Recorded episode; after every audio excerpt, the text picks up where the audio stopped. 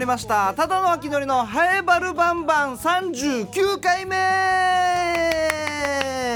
やりました。もう40回も目前となっております。39回目というとサンキューですね。サンキューというとあのマカビにいつだったかな？4年前ぐらいまでホームセンターサンキューありましたよね。あちらよく利用してたんですけども2019年に閉店ということで。あ本当に惜しまれながらでしたけども本当に僕利用してましたのでサンキューサンキュー？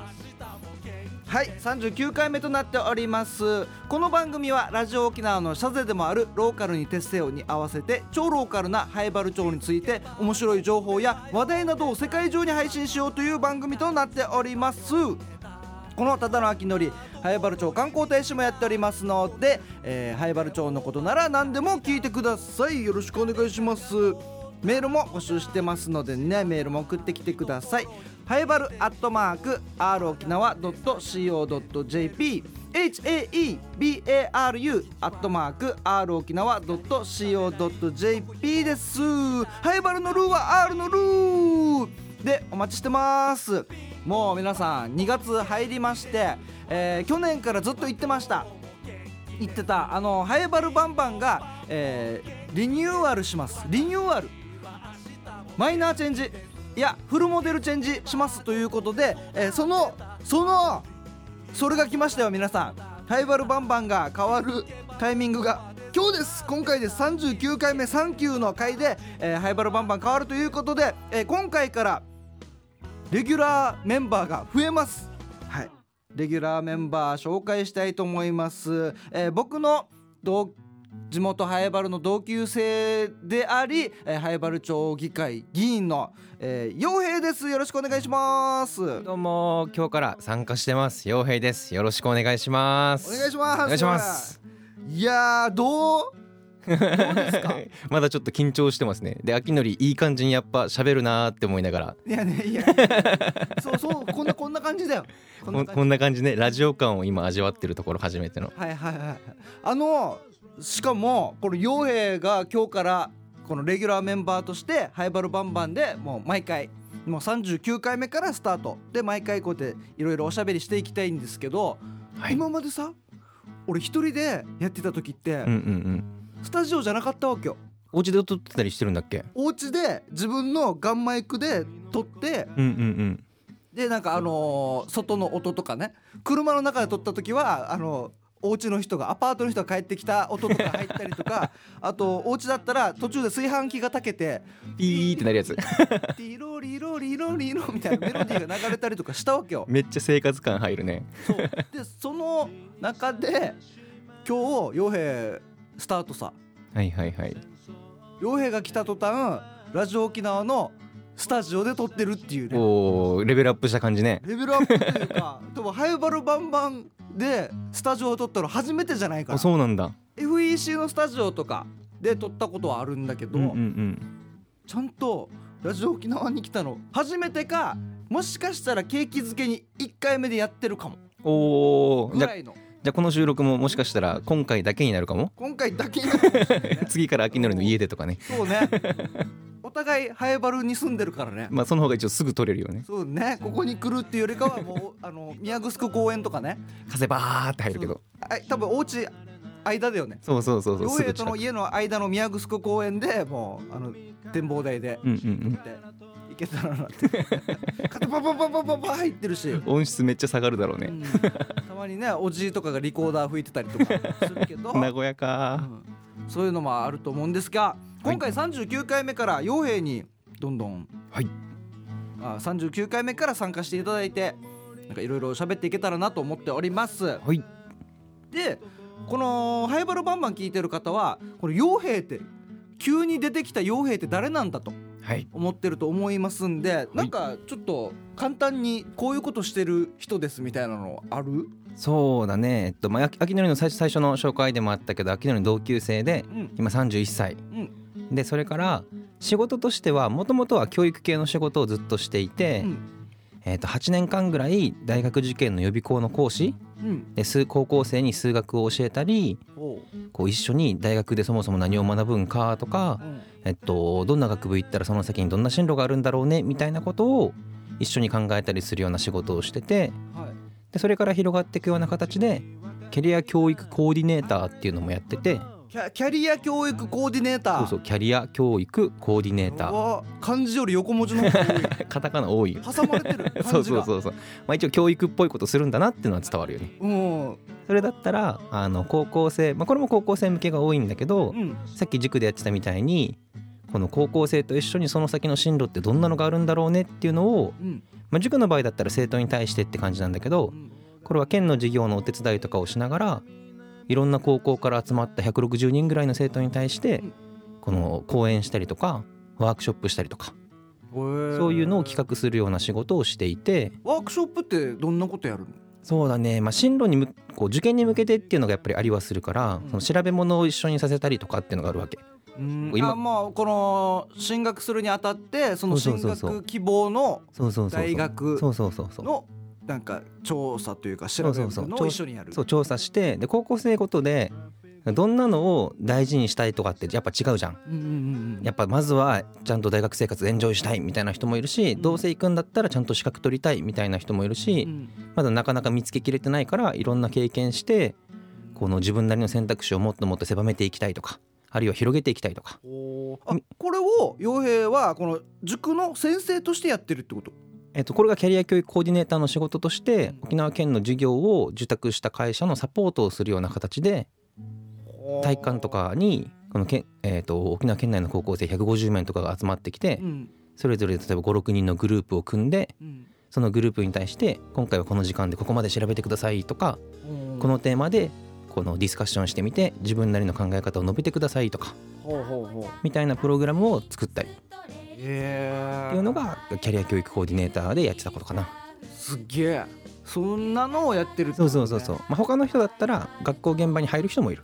うんうん。学校現場に入って授業の中でじゃあこの進路のことを考える機会を増やしていくために例えば国語の時間だったらどんなこと考えられるかとか。うんうん。社会の授業の中でだったら自分の進路をどういうふうに考えられるのかみたいなちょっとキャリア教育っぽい視点。進路指導室にいる先生みたいななんだけみたいな感じなんだけどそれがもう授業の中にも入ってくるわけ。進路の例えば総合の時間とかではい進路について調べてくださいみたいなだけじゃなくて社会科で何がいいかなあ例えば倫理とかさうん。政治経済とかやったりすると思うんだけど、じゃあ日本の経済の仕組みってこういうことだよねみたいのが分かったとして。うん。じゃあそれに対して、えー、と自分はこれから働いていくことになるんだけどじゃあどんな仕事を選択していくとこの社会の中で自分がやりたいことを実現できるんだろうねみたいなことを考える時間を入れたりするわけよ。どうしてもこの正解があるもんじゃないからみんな基本悩んでそれぞれなりのこの答えを頑張って言語化して共有していくみたいな形になることが多いんだけど。うんそうだよね。なんかあのーこのぼ俺も大学行ってお帰国行って4年間行ったけど、なんかね今新しくなってるよね勉強の仕方が、俺なんかが学生だった頃と今の子供たちって勉強の仕方が変わってるというか当時の俺が大学生の時の先生も嘆いてたけど、うんうんうん。暗記主義が多いと。うんうんうん。この歴史の教科書だったり何何にせよ暗記したら大丈夫みたいなテストが多かったから暗記したけどどう生かしていいか分からないし、うんうんうん。歴史も覚えてるだけでどうつながってるかが分かってないっていうところを嘆いてたね、うんうんうんうんうん。そういうことが今変わってきてるのかな。そうそうそうそうそう。これ学習指導要領とかこれ全体の方針の中にも入ってきてて学習指導要領。えっ、と要領。授業を作っていく時の先生方が指針になるこう大まかな方向性みたいなのを文科省が出してるわけよ。あれだよね。保育士とかよ幼稚園生もからもうずっとあるんだよねこれね。幼稚園からかな。幼稚いや幼稚園からか。幼稚園から学習指導要領があって。で高校まであるんじゃないかな。あーあれだよね。この1年間通してこの授業この、えー順番でやっていきますっていうのを作るみたいな。みたいなのとあとはそのこの教科でそもそもどんなことを教える必要があるのかみたいな。数学で例えばなんとか関数っていうのをやるけどこの時にはどんな考え方を身につけてほしいみたいなのも含めて整理されてるような結構太いがっつりした本。ちょっと真面目なやつだ。そうそうそうそう。でそれの中でもこの知識とか技能を身につけるっていうだけじゃなくてうん。それがちゃんと生きて使えるうん。実社会の中でそれをこううまく駆使しながらうん。考えていけるとかこの学習指導要領ってなんかボケとかも書いたりしていいのかな？ここでこれボケるみたいな。文科省が一律で出してるやつがもうし形決まってるわけですねあそうなの？そう割とカチッとした感じのやつ。あそうなの？そうそうそれそれ見ながら先この倫理生で言うとルソーが出てきたところにボケでグソーっていう 沖縄っぽいボケ。そんな感じでここでボケ入れますみたいな注釈みたいな、先生方の授業作りみたいなのに多分そういうの入れたりもするんだけど、うんその授業作りの時にはこういうことを基本的な軸にしてくださいねみたいなもうちょっとおなんだろうな大元のところの資料って感じかな。あーあなるほどね。そうそうそうそう。もうちょっと迷った時は一旦こっちに戻ってそうそうそう。原点になるものみたいな。もともとこういうことやりたかったんだよなみたいなのを改めて見返すみたいな。そうそうそう。まあ、そういうのがないとその先生方が全部自由にやってしまったらうん。方向性が結構ブレたりもするし、うん。この日本全体としての教育のこんなことをこの時期に学びますみたいなうん。統一の基準みたいにもなってるかな。あー。じゃあ陽平は今、えー塾講師そうそうそうそう。もやっててえーであとキャリア。教育コーディネーター。キャリア教育コーディネーター。もやっててで早原町の議会の議員。そうそう早原町議会議員。今年の9月から。く、えー去年ん？去年の9月あそうか去年の9月からか。やば。いようや止まって。どっかで止まって。忙しすぎて去年の9月から止まってんなんか。もう年明けた感じはないね。またいてないんだ年を。えーきえー、と議会議員もやってあとお家に観葉植物がいっぱいあるっていう。ああもうちょっと忙しすぎて枯らしたねいっぱい。年もまたげてないし。そうそうおかんに水ちゃんとあげろって怒られてる。あいいね。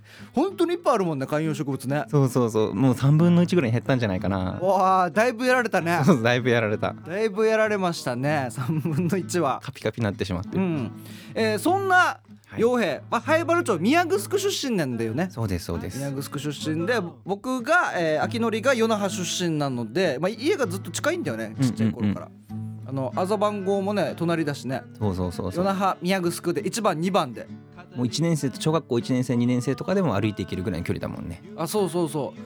あのさあの宮城の人にずっと言いたかったんだけど、はいはい。あの、まあ、ちっちゃい頃ね小学校の頃ね宮城の人起きるの早くない？そうなの？そうなの？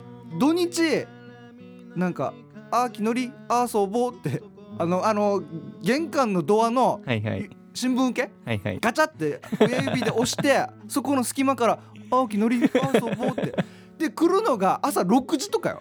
ああわかるかもしれん。わかるかも。いや早さよ。みんな寝てるよ。家族も寝てる時にあれはね早いよ。あの子供の目線だと気にならんけど親目線でそんなんき来られたら今だったら切れるよね。そう切れる切れる。え9時以降ぐらいに来いやったってからうんみんな寝てる時間に。で最初多分ピンポン押してたと思うんだよ。うんうんね、だけど親が怒ったのかな。うるさいみたいな。うるさいって怒ってからはあのピンポン押さずに新聞受けから「あーきのり。あーここ。ちょっと小声でうるさいことには変わりないけどね。そうなんだよなんかあれだったよ。ラジオ体操とかも,、うん。もうみんなその時間に集まるから、うん。夏休みになったらうん。6時ぐらいにもう大体みんなラジオ体操しに集まって、うん。もうそこからずっと夕方まで遊び続けるみたいな。うわーハード。は多分それで鍛えられてるんかもね。朝から遊ぶもんみたいな。いはい宮城公園で。そうそうそうそう。そう「ハイバルバンバンハイバルバンバンハイバルバンバン」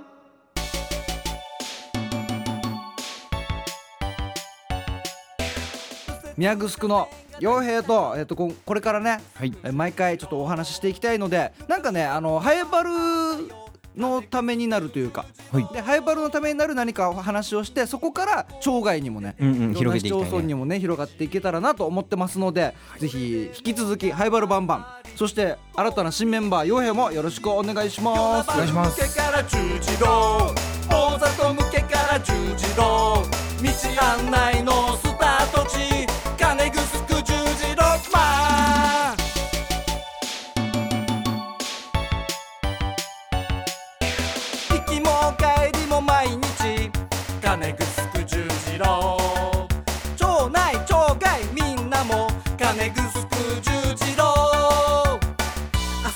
と一緒に向かう道。西日は眩しい慣れる日。